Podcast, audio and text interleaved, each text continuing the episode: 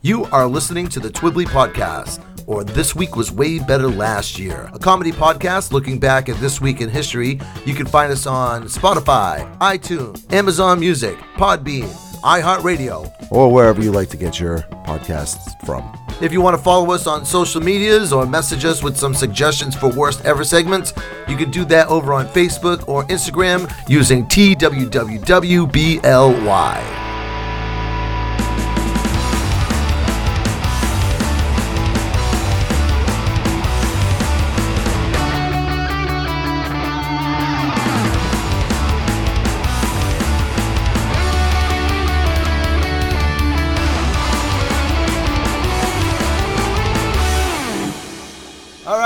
Welcome back to Twibbly, or This Week Was Way Better Last Year. My name is Bill with one L. With me, hold the pickles, hold the let 'em, special orders, don't upset 'em. It's Mr. Jeff McLarge. Hold the let 'em. Hold the let 'em? Yeah, you had to make it rhyme. It's supposed to be hold the lettuce. Yeah, I remember. I was like, have I been mispronouncing that leafy vegetable's name wrong for my entire life? no, no, I have not. Okay. That was the old Burger King jingle. Yes. That's a bit of uh, marketing genius right there, because that, yeah, I, I think that was like what seventies, early eighties. But like Burger King was desperately at the time trying to like say we're so much better than McDonald's, Right. And that like hold the pickles, hold the lettuce, special orders, don't upset us implies that if you tell the people over at McDonald's to like you know don't put any pickles on that, they're gonna get like all flustered and pissed Yeah, off yeah. about Yep. it. But truth is, nobody does. There was a, a kid that we went to school with. He was younger than us, and I can't remember his name. He was very big. And we were sitting out behind the shop and having typical like high school conversations like, what do you like better, McDonald's or Burger King? And Yep. I said, you know, I like McDonald's. And somebody else, oh, I like McDonald's. And he goes, Burger King. I said, really? He goes, yeah, hold the pickles, hold the lettuce.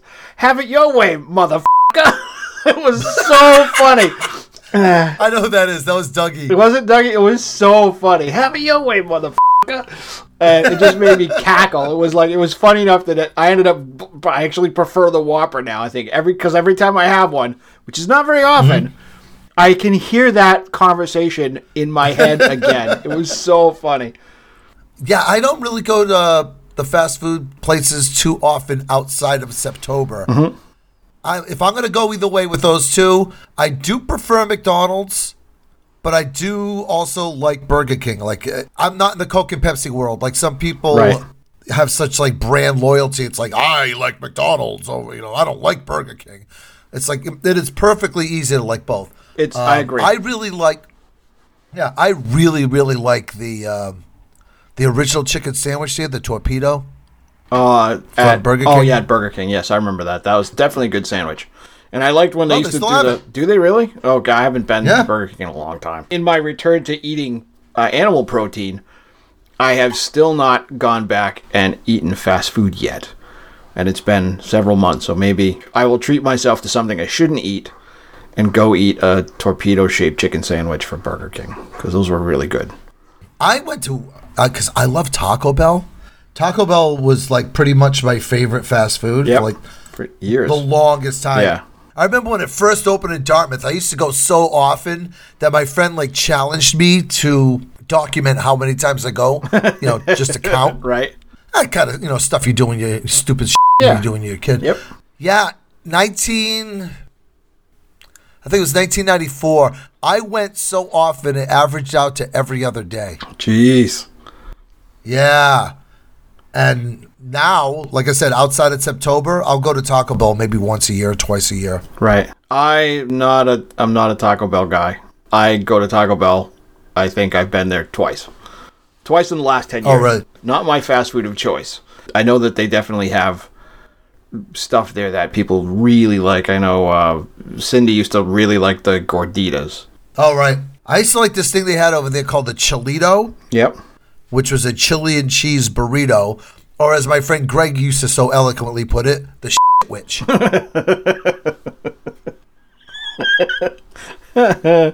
But now, I mean, the whole thing is like for the amount of food and the amount of money that I'm going to spend at Taco Bell, I can just go down to this like burrito shop downtown New Bedford called No Problemos, sheep plug, and you know get a Diablo burrito, and I'll spend the same amount of money. You know what I mean? It's actually like really good and quality food as opposed to uh, lesser so. Right. Well, about well, it's a sort of standard fast food. Like for me, I typically go get like a slice of pizza. There's a couple of pizza places in town that sells by the slice, so I can go get Right. two slices of pizza and a beer for like the same amount of money as I would spend at Burger King. And I know that they made it there, fresh with ingredients that I can see. And All right. Uh, so before we get into our show proper, I do have my very popular and always well received trivia question. Hey, Jeff. uh, all right, I'm ready. So this came up in a conversation a couple of weeks ago when I was playing my music league game with my haunted house friends. So there are different classifications for instruments, such as a flute would be considered a woodwind, even though they're not necessarily made out of wood. Right. Uh, but a flute would be considered a woodwind. A saxophone would be considered a brass instrument. A guitar or a banjo is a string instrument. Yep. But a piano, Jeff, where does piano lie? Okay. What kind of an instrument is a piano? Ah, well, at the end of the show, we'll have that conversation, Bill. Okay. But this is the week beginning January the 29th, and it is officially 100% your turn to start. is it? I'm happy to lead off the show today. So we begin this week on January 29th. So January 29th, 1845, poem that is most often associated with Halloween, and I'll explain that in a minute, uh, is first published in New York City. That poem is The Raven, probably one of the most famous American poems of all time, written by Edgar Allan Poe, America's first really famous writer, worldwide famous writer.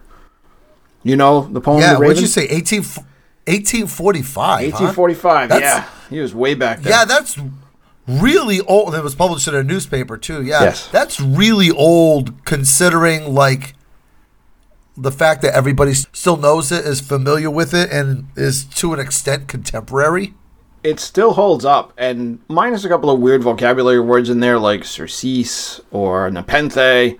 Yeah, yeah. Welcome to my world, Jeff. Okay. Well, I know what those I know what those words mean, but um, it's still readable and accessible without seven million footnotes, which is not the case for a lot of the writing that came out in the 1700s and early 1800s in Europe. So it still has this contemporary feel to it. It still feels very clean and new, and it captures an air of like menace that is missing in so many other similar poems that have come after it.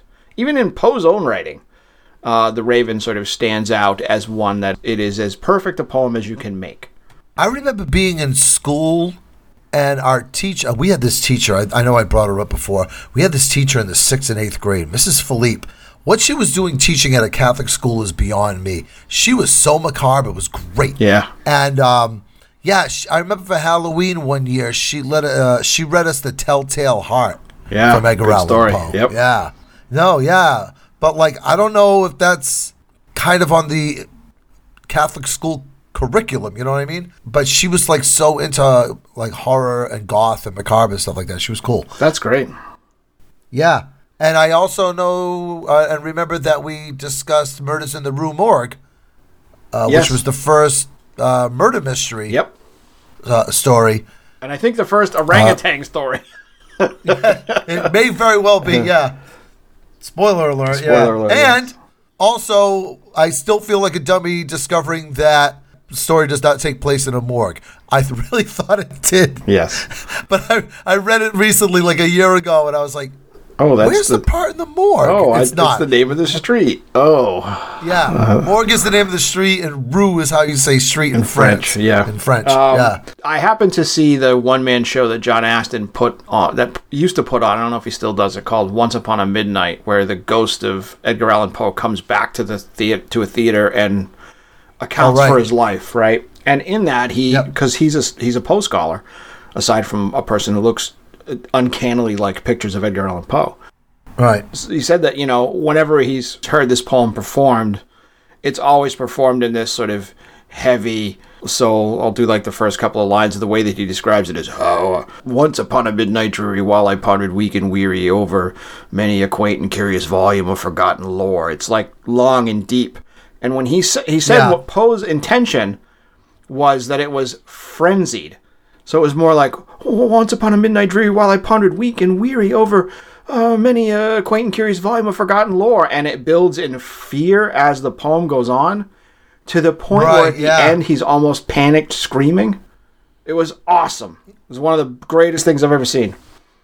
You can almost put that voice with like Poe's picture too. You can, yeah, you totally, totally can. All right, moving on from old time horror to modern horror. More or less. So, January the 30th, 1992, inventor Ray Kurzweil publishes his first book, The Age of Intelligent Machines. Wow. And that's all. Yeah, he's talking about artificial intelligence and uh, predicting the popularity of the internet. This is 1992. and yeah, ninety two wasn't. Uh, it, it seems like that would be a conversation that was going a lot further back. But I know that Kurzweil, as a futurist, was looking at sort of the application of the technology and how we might use it. Uh-huh. He was very close. At least history has proven that his predictions for the future were very similar to how the future actually progressed on. So his descriptions of how the consumer would use the internet, how businesses would dominate the internet, how the internet would organize has become this like self-organizing principle under a s- small subset of businesses that then sold access. Like all of that stuff is in his book. His discussions Oh, wow. about AI are related to using it to not, you know, in the sort of traditional science fiction sense, like kill all humans, but it's Right. it's used as a way to like sift through seven million cancer pictures to see what this particular picture shows. If this picture shows a possible cancer cell, because it can sift through those seven million pictures in the blink of an eye, where a human can't. So it can be a lot more accurate with that kind of data, and it requires a, a level of discernment that artificial intelligence brings to the table. I mean, look at the fingerprint database, Right. you know, as opposed to what it was 30 years ago. You know, the, the, the way we do fingerprints now, it's like, hey, we got this fingerprint. You put it into the, the scanner and you get an answer back in seconds. Yep. Not even a minute. Seconds. Yeah. We found this guy. He lives in Hoboken, New Jersey. Right. You know? And you just But you just put his finger on the window of a Taco Bell. Get him! Yeah. he should have got burrito downtown New Bedford. He would have been safer. so yeah, I mean, think about like that kind of technology. This always, always going to be a techno fear. Yes. You know, Yep. uh, I think that everybody is a little too fearful about the AI overlords. I think, you know, that'll go back to Hal losing his shit oh yeah. in 2001: A Space Odyssey. Absolutely. Absolutely. It goes back to that. It goes back even further. Like there's a film called Gog. I don't know if you've ever seen that one with two robots, Gog Uh, and Magog, in this underground lab that I uh, I've never them. seen it, but we have talked about it on the show. it might have been the first color science fiction movie. There was something that stood out about it that we did talk about on the show. Oh, all right. I'm not really afraid of AI, and honestly, this is going to sound real pompous. I'm not as impressed by it, except for like in the fingerprinting and all that. As far as like art goes, and like the term papers, and even my I don't want to say her name too loud because she'll pop up, but Alexa, even her, it's like Is always listening. Always listening. Yeah. like I mean, it's cool. I'll ask her to tell me jokes. I'll ask her what her favorite Pink Floyd song is, but I'm not like terrified of it. Like, you know, be, becoming sentient and turning on my automatic vacuum cleaner when I won't want it on. Right, right. This floor is messy, Bill. What are you doing? All of a sudden you're living in a combination of Terminator 2 and Maximum Overdrive. Nobody wants that. I just wanted a joke. Just tell me a damn knock knock joke and leave me alone. just put on satellite radio, please. I'm more interested in how it's used to do things like search through disease databases and correlate information. I think that that's amazing. And the more computers that you can put into the matrix of things that are doing that kind of number crunching and analytical data interpretation, the faster we'll get to things like cures for heart disease, which I have a vested interest in, or cures for brain cancer, or cures for uh, other things, or development of new like metals that make it more likely that we can fly in space, and other things. So there's a lot that goes into it that I think is good, and those are the applications even that I try to think of. Even vaccines, absolutely. Yep. All right, let's go on to the 31st. January 31st, 1981. Blondie, American rock and roll band from New York, uh, goes number one with their song "The Tide Is High." Oh, I like that song. You like that song? And it's not one of my favorite Blondie songs. It's okay. I heard it. Well, yeah. That, there's the thing. There's the thing. Like, not is it one of my favorite Blondie songs? No, I would much rather listen to like Atomic, hanging on the telephone, Right. one way or another, etc., etc., et cetera, et cetera. But the tide is high. I like it fine. I think it's a fine song. I, I like. Uh, I prefer "Call Me." Right around the same time period, like when they were doing like the more experimental music with disco and and and other Yeah. stuff, as opposed to like the sort of harder punky things that they were doing before that. Right. This song, The Tide is High, comes off their album called Autoamerican, Yep. which was a huge departure from what Blondie sounded like up until then. Right. This is like 1980.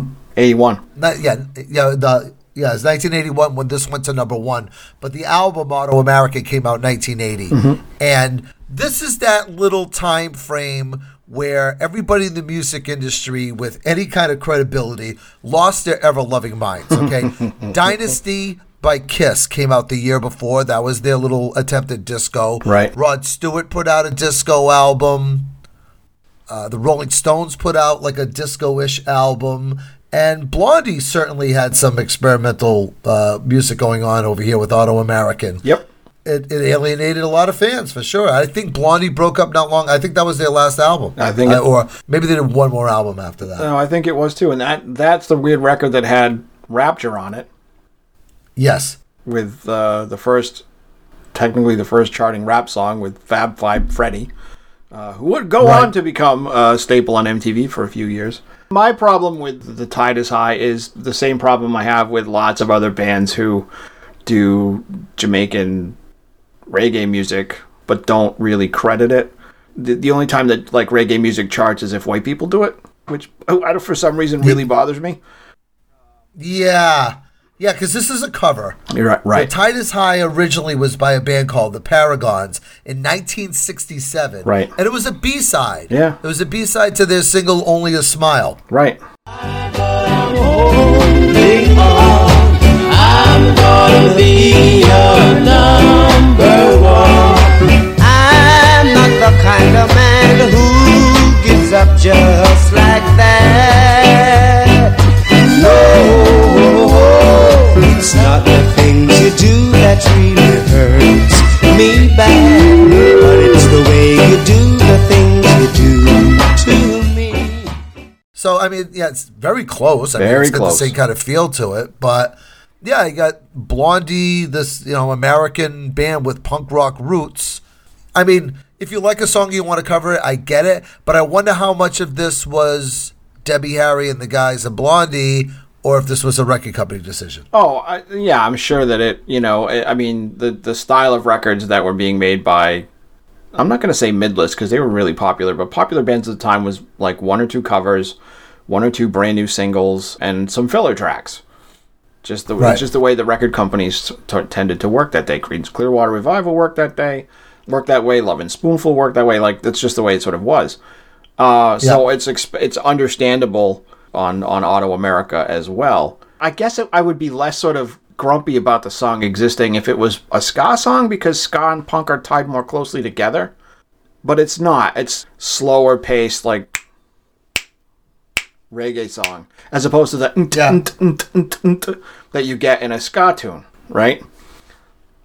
I don't know. Yeah, that's oh, maybe that's give me. one- I think, and this is me being a real music nerd. This is one of those things where, because I know so much about music, or I use, you know, I've been obsessed with music all my life. Right. Where somebody that doesn't know this information won't understand it like this. So.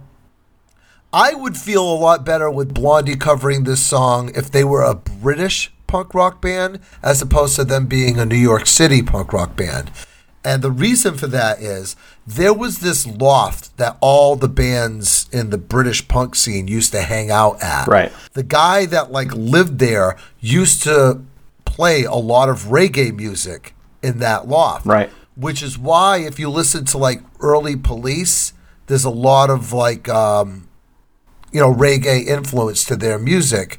And you know, the specials could be tracked down to that loft and a lot of bands Right. you know, of that time because they all picked up on this reggae stuff because the guy used to play the records all the time. Right. And because Blondie isn't in that circle, uh, I don't buy it. Right. Well, that's, that's just me being a snob. Sorry. Well, hey, you know, snob away. We all have our different opinions with regard to where music came from and why it's important and whether or not it was a good choice to record. And it's always good to sort of to talk those things out and air them out a little and see if the, those opinions need to be sort of reevaluated. So far with the tide is high, no, mine doesn't. song isn't very good. Uh, and, Yeah. and uh, uh, if I'm going to listen go. to a Blondie album, it's not going to be this one. no. right, But I like the song fine. It's, you know. All right, moving on. February the 1st. Jeff, we've got a celebrity birthday. we do. Yep, February the 1st, 1965.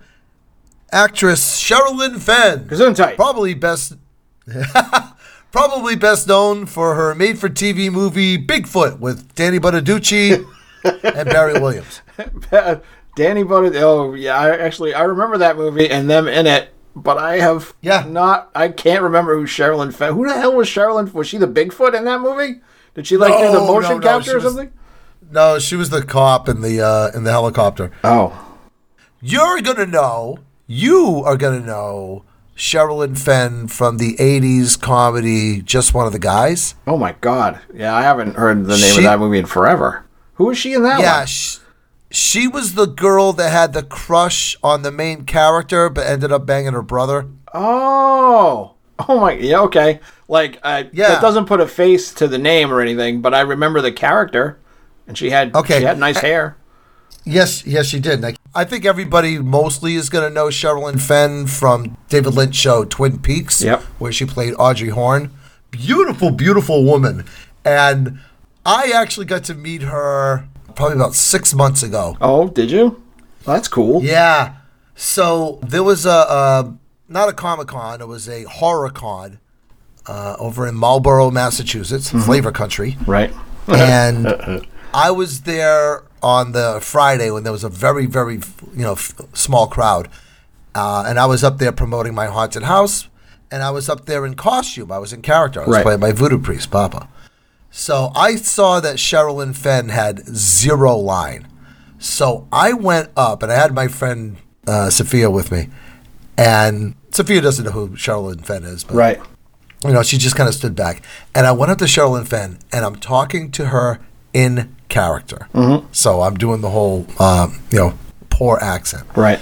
And I said, I'm very happy and I'm very sad right now because I'm happy because I saw your name on the marquee. And I said, Oh, I got to get me a ticket. I got to go over there. I got to see Sherilyn Fenn. I go, and here I am. And I'm standing right in front of you. And I'm very sad because I wear glasses and I don't have them on right now. and I can't see you. And she like actually grabbed my hand. She's hel- she held my hand. She's like, "Oh my god!" She's like, "That's so sweet." She's like, "I thought you were gonna say you wanted to talk to the other girl because Heather Langenkamp from uh, Uh, Nightmare on Elm Street. yeah Heather Langenkamp was like two tables down, but she wasn't there." Oh. was like, "Oh, I thought you were gonna tell me you wanted to talk to that other girl." I was like, "No, I'm here to see you." And we, like I said, I go, I got these silly contact lenses in, and I can't see anything. So the guy that like handles the money and all that goes, it's it's her. I I, I goes, you can take my word for it, it's her. Oh, that's So funny. I go, I go, hold on. I, I usually don't like to do the you break the character, but you know what I say, tough time calls for tough action or something like that. Right, right. So I pulled my glasses out of my pocket and I put them on, and I looked at her and I go, oh shit.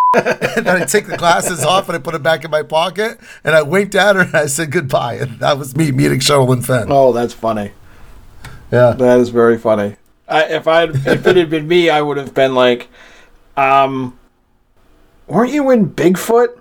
And at that point, she probably would have had security escort me out. What's Danny Bonaduce really like? Yeah, exactly. Yeah, well, did, did Barry Williams and Danny Bonaduce hate each other? Just curious. All right, let's go on to the second. February 2nd, 1887, Bill. It's a very Yes. famous American holiday, uh, and it begins being celebrated, and I'm saying that with air quotes, uh, in 1887, as I said, and that is the first Groundhog Day, Oh, which would be repeated Yay. every year since then, like some movie with Bill Murray in it. I saw that movie in the theater. Yeah, so did I. Twice. Yeah. Uh, Are you sure? I did. I saw it twice, twice in two days, uh, just to be ironic. Yeah. Yeah, I saw that movie in the theater. That was like a sleeper movie. Like it didn't do great in the theater, Right. but it really picked up steam on cable television. It definitely did. So, so this original Groundhog Day, eighteen eight. They've been milking this freaking bullshit cow for how many years? 100, I'm not- 135 years. I'm not allowed to do math on this show anymore, Bill, as I as you Oh, yeah. reminded me. yeah, like 137 years. I wonder how many Punxsutawney Phils they keep in reserve because you never know when That's you, the re- same one. you reach into the cage and it's like, oh, he's dead. These these animals only live a couple of years, and we need another one quick. Find us a groundhog somewhere. Well, it's probably one not too far away from them because they're everywhere. The superstition behind Groundhog Day is if the groundhog sees its shadow, then it gets scared and it goes back into its hole, which means a long winter. But if it doesn't see its shadow, then a short winter. Right. But they're like, oh no, we got six more weeks of winter. I'm looking at my calendar now.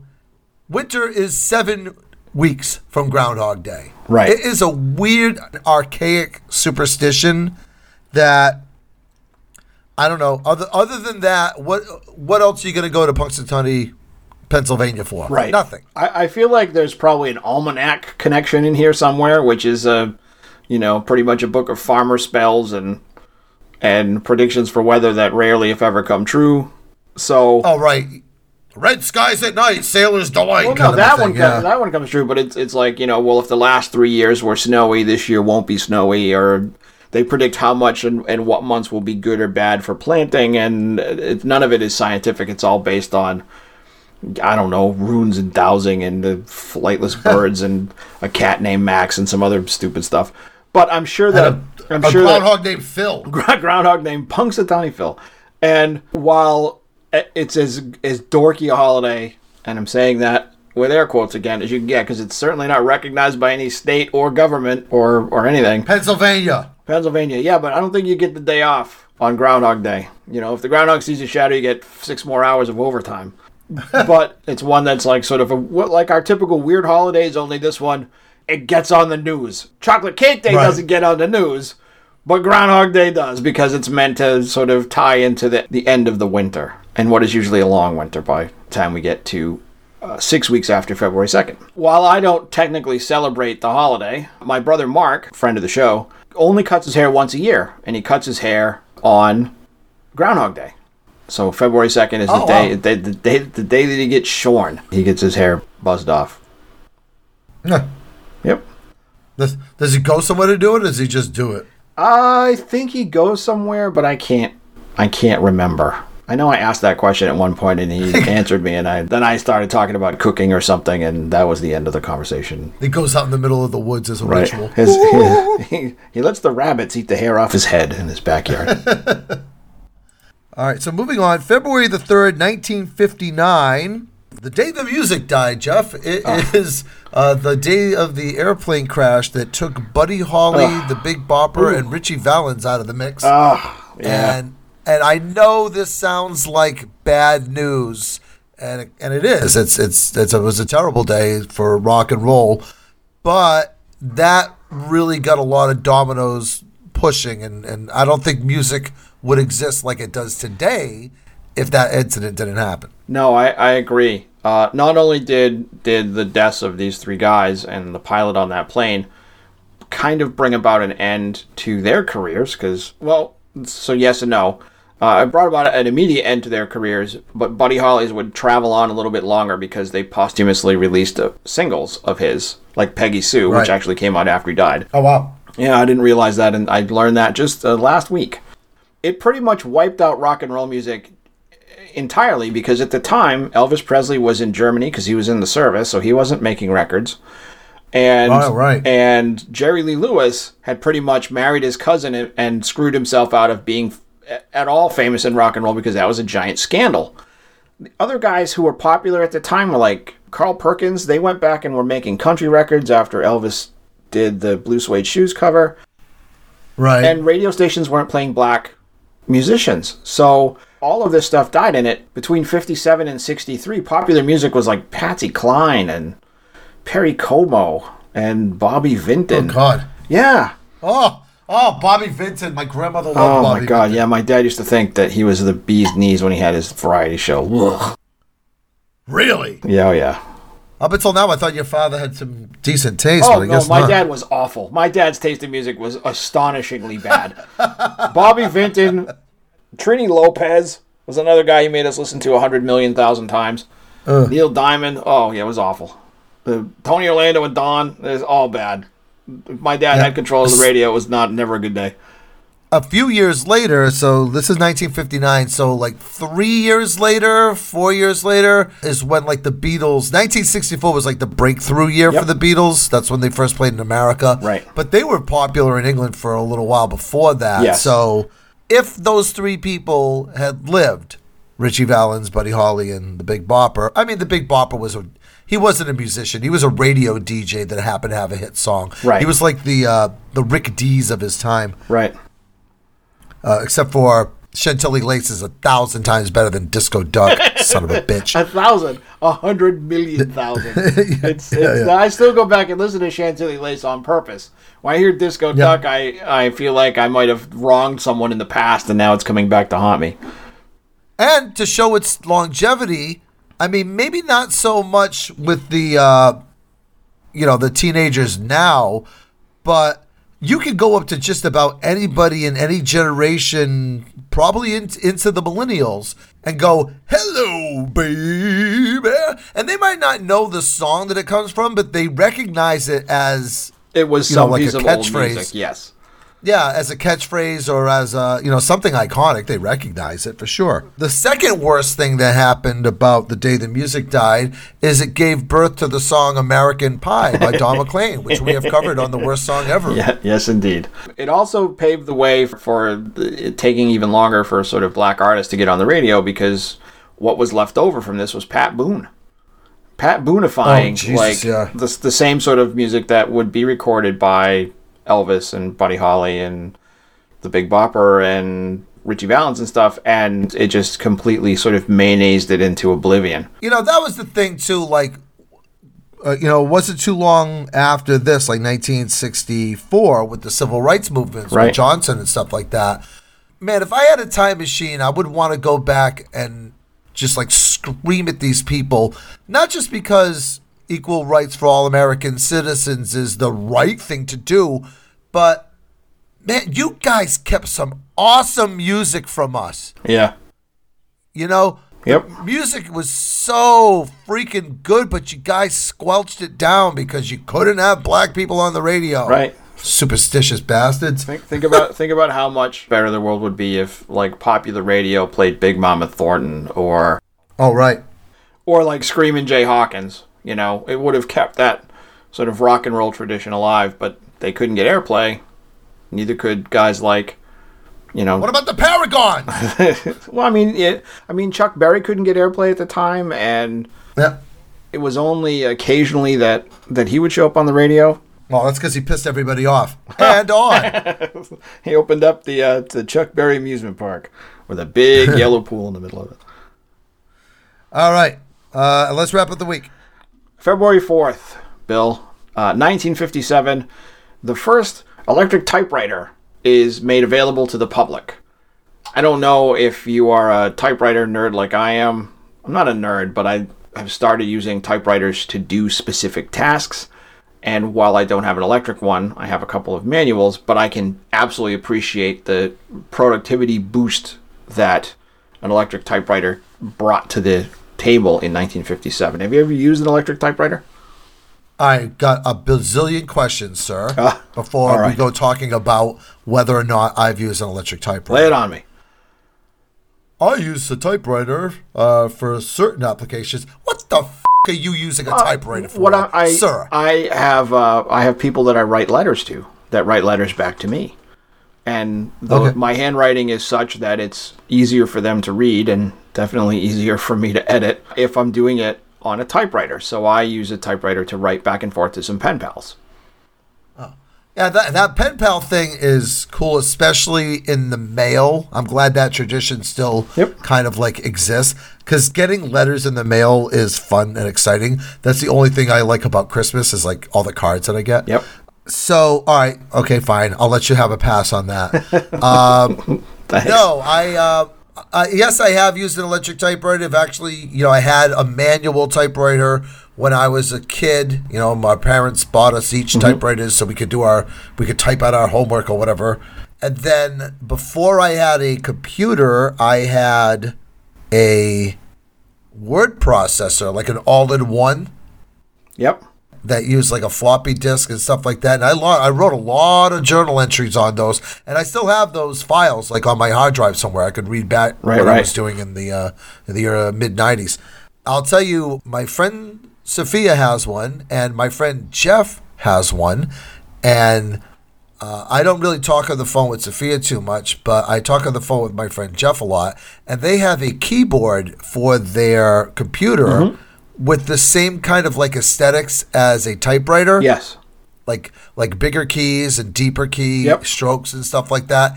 And what Jeff doesn't know is the sound that goes clickety clack clickety clack finds very soothing. Yes. Cuts through the sound in my eardrum like a freaking like a little knife on the end of a Q-tip. Mm-hmm. is so loud. It is in my definitely loud. earpieces whenever uh, whenever you type. Yes. but I I get that you like the aesthetics and the uh, the feel of it I do. but ASMR, not my bag of dope. So So mechanical keyboards like I have connected to my computers are a lot more similar, a lot more similar, a lot more similar, I guess, to electric typewriter keyboards.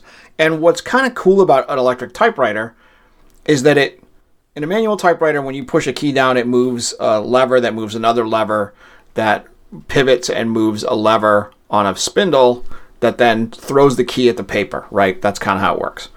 With an electric Sure. typewriter, all of those pieces are there, but there's an electric motor that's constantly whirring with a belt. And every time you hit a key, it has the electric motor do the actual throwing. So you don't need the leverage. You're just pushing a button that turns on a motor that moves a specific key. So you can mm-hmm. type, I'm going to use the most Massachusetts phrase ever. If you can type fast on a manual typewriter, you can type wicked fast on an electric typewriter because the key throw is instant. It's there's no lag Yeah. between push the key and watch the thing move. What's different now between electric typewriters and keyboards and why I don't have an electric typewriter is because that engine makes noise. That motor makes noise. So it's constantly Yeah. going the whole time it's turned on because that motor has to turn so that when you hit the keys, it has power going to all of the little pinions that make the keys move. It is absolutely maddening to listen to. Oh, welcome to my world, Jeff. well, it's not the keys that are maddening; it's the motor just roll, rolling and rolling and rolling in the inside the frame. All right, before we get on to our worst song ever, Jeff, we have a holiday, our unusual holiday to celebrate. Yes. And it is February the 1st, and it is a day that we celebrate year round around here on Twibbly. It is No Politics Day. It is indeed a holiday that both you and I celebrate virtually every day. Yeah. I mean, I follow politics to an extent, but I follow them in an earpiece and it doesn't get out. I don't talk politics with people. I certainly don't argue politics with people. Somebody could come up to me with now with like the most ridiculous like political stance in the world. I think we should arm kittens with AK-47s for the safety of this nation. I'm like, "You know what? Okay. You roll with that. Sure. Yeah. Tabbies included, yes.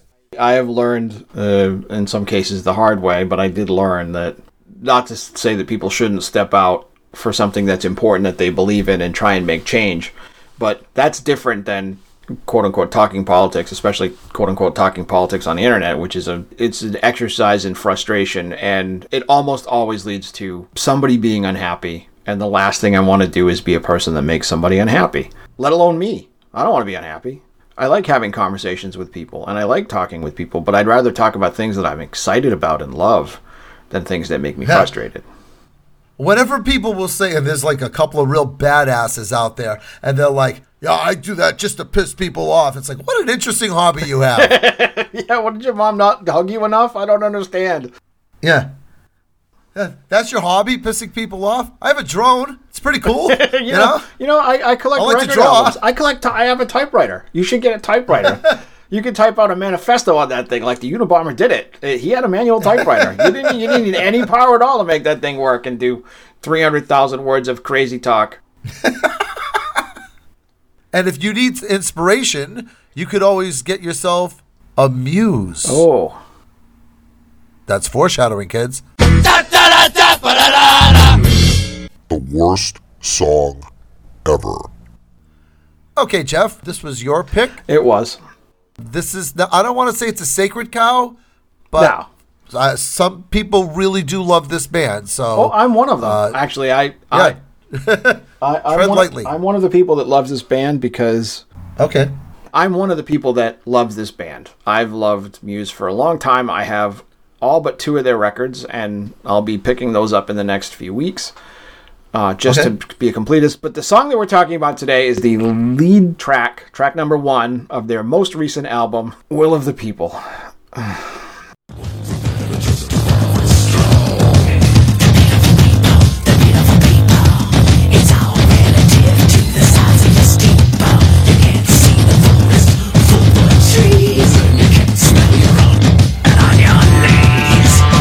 Hey man, that's not the right song. What what is No, that? isn't it, though? No. Well, I mean, it sounds exactly like it. Oh, all right. Hold on, hold on. Maybe uh, try try this one.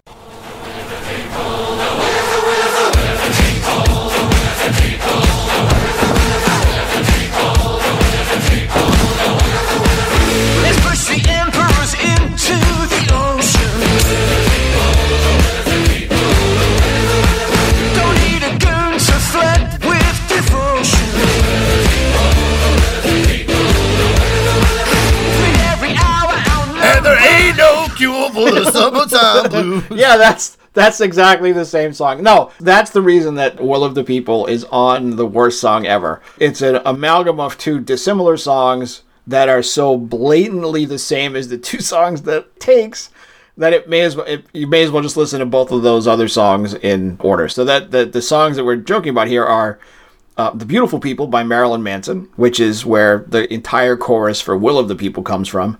Summertime Blues by Eddie Cochran, which is the rest of the song. Muse is a band that I know some people that really, really like them. You said you like them I love a them. Yeah. Yep. Yeah, I. You know something?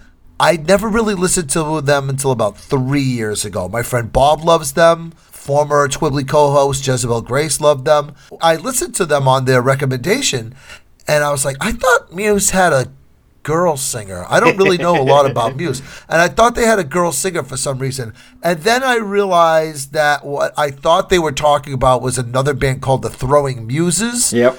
who do have a girl singer, and I don't know anything about them either. Right. Um, except they had a song called "Counting Backwards" or something like that. I used to play, I used to play them on my radio show, and I could not name a song if you put a spiky baseball bat to my head. Yeah, Muse is kind of a band that I you would think I would like, and I do.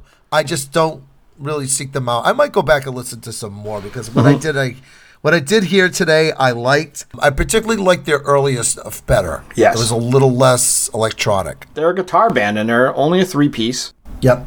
They've always had sort of studio technology when they've played. Like, there's a lot of techno beats and other things that are in their older records too. But Yeah. in the last two, Simulation Theory and Will of the People, the album, it's. Super prevalent. Like, it is monstrously synthesized to the point where Right. I forgot that there are other people in the band. It's like Oh, when I suggested that we do this song, Bill, you said after you listened to them, like, "Who are these guys? Coldplay?" Because that's Yeah, that's like- really yeah, what happened with them too. Yeah, it's like they went to the Coldplay School of Design, right? Yeah. Because Coldplay is another band that I kind of described Muse the same way as I did Coldplay, which mm-hmm. was progressive rock for beginners. Yeah. Got a lot of the the weirdness and avant-gardeness of progressive rock without all the virtuoso and like weird time signatures and stuff like that. But like their drummer plays very off beats. Yes. And their keyboard player, which is also the guitar player, is super busy. Yeah. Like some of these piano and keyboard lines are like for the whole song. Yeah. It's like Yes, uh it's- it's, it's like that- Angus Young. It's Yeah. it's yeah, it's super duper layered, and they're able to pull off a lot of this stuff, you know, live because they're using synth- uh, synthesizers that are linked to different uh, like digital appliances that are stuck on Matt Bellamy's guitar and stuff, and Yeah, sequencers MIDI and all buttons, yeah. mini Yeah. buttons, and all these other things, and are able to play it off. That isn't what brings us to bringing this crummy song to the worst song ever. It's it's the fact that it is so blatantly the beautiful people that I'm surprised Marilyn Manson didn't send him a cease and desist order as soon as the record came out. The, the song wasn't even being done, like getting recorded, and he's on the phone with his lawyers. Like, The other thing too about Muse, as I was uh, going through their catalog, like I said, I'm going to start off with some of their early stuff because it seems to me uh, they're British, right? they are very British, yes. British politics, even though we said we don't talk about it, uh, but British politics are very similar to American politics. Yes. Where there's a right and a left and that don't agree with each other. It's just that they yell so politely. Yes. They just sound polite. But it seems to me that Muse has fallen down whoever the British version of Alex Jones's rabbit hole is. oh, I think it's just, it's just Alex Jones. well, Alex Jones is a very British sounding name, so okay. It's true.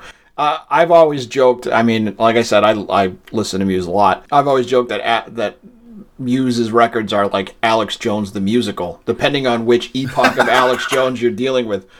So earlier in their career, when they did Black Holes and Revelations, there's a bunch of songs on there like "The government's coming to get you," "They're going to assassinate everybody."